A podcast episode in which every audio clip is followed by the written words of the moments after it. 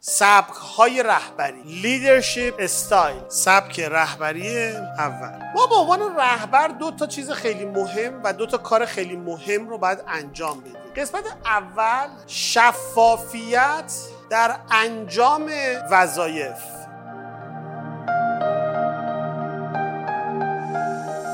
چقدر توی نقشه راه چقدر توی اون مسیر راه چقدر به نیروهامون بگیم چه شکلی یه کاری رو انجام بدن. این میشه تسک.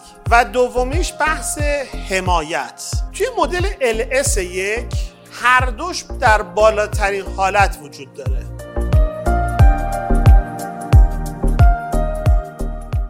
یعنی ما به نیرومون باید خیلی شفاف بگیم دقیقا همه چی رو به ریز و جزئیات. هر چقدر هم حوصلمون سر بره و دوست نداشته باشیم. اما مدل رهبری یک اینه که ما باید کامل تو این شفاف باشیم. خیلی خب آره فقط بگو یک. خوبه. بعد من میرم روی پای راستم. می‌بینی که وزنم رو میندازم روی پای راستم.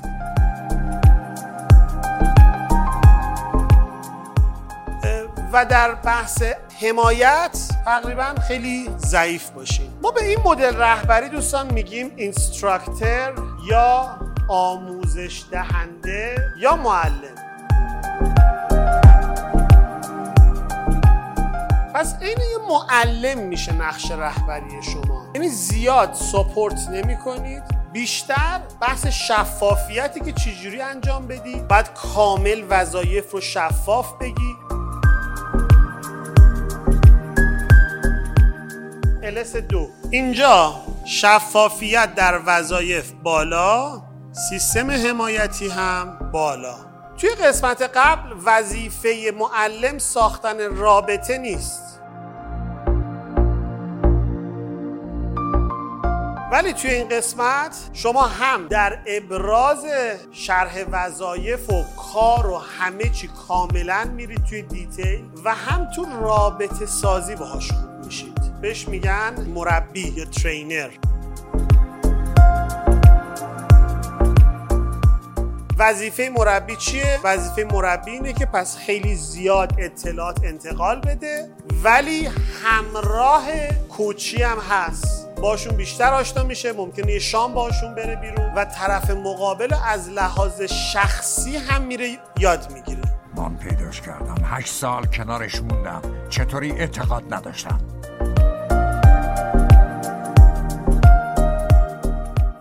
Leadership style یا مدل رهبری سه که بهش میگیم coach یه جایی ما باید coach بشیم. توی coach بیشتر مدلمون support و حمایتیه. ما آزادی عمل بیشتری رو داریم به coachee میدیم. ولی بحث حمایتی رو خیلی زیاد نگه میداریم. توی این مدل سوال پرسیدن خیلی مهمه. باید وقت بذارید با کسانی که می‌خواید coach شون باشید باید از لحاظ شخصی بشناسیدشون. گروه آخر. بهش میگن ناظر. Leadership style چهار. که توی این قسمت ما تو هر دو مورد کاملا انرژی و زمان کمی رو می‌ذاریم. هم توی بحث مدیریت و اجرا و سیستم سازی.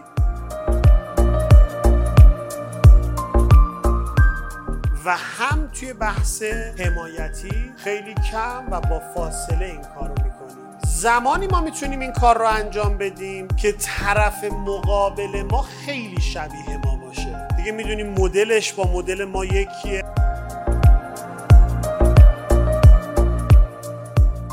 بهش میگن مونیتورینگ یا ناظر. توی اینجا بیشتر شما نظارت می‌کنید روی عملکرد روی ارزیابی بهش آزادی عمل می‌دید زیاد درگیر نمیشید دیگه. ارتباطتون از صمیمیت تبدیل میشه به اعتماد اون عمیقتره. هر چند وقت یک بار بهش یک feedback و بازخورد حرفه‌ای و خوب می‌دید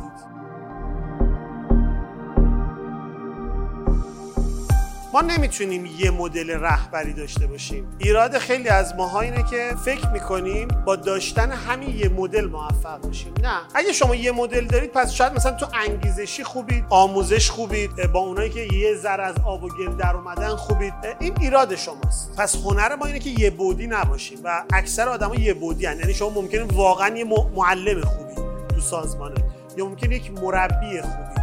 در حالی که باید مدل های مختلف باشه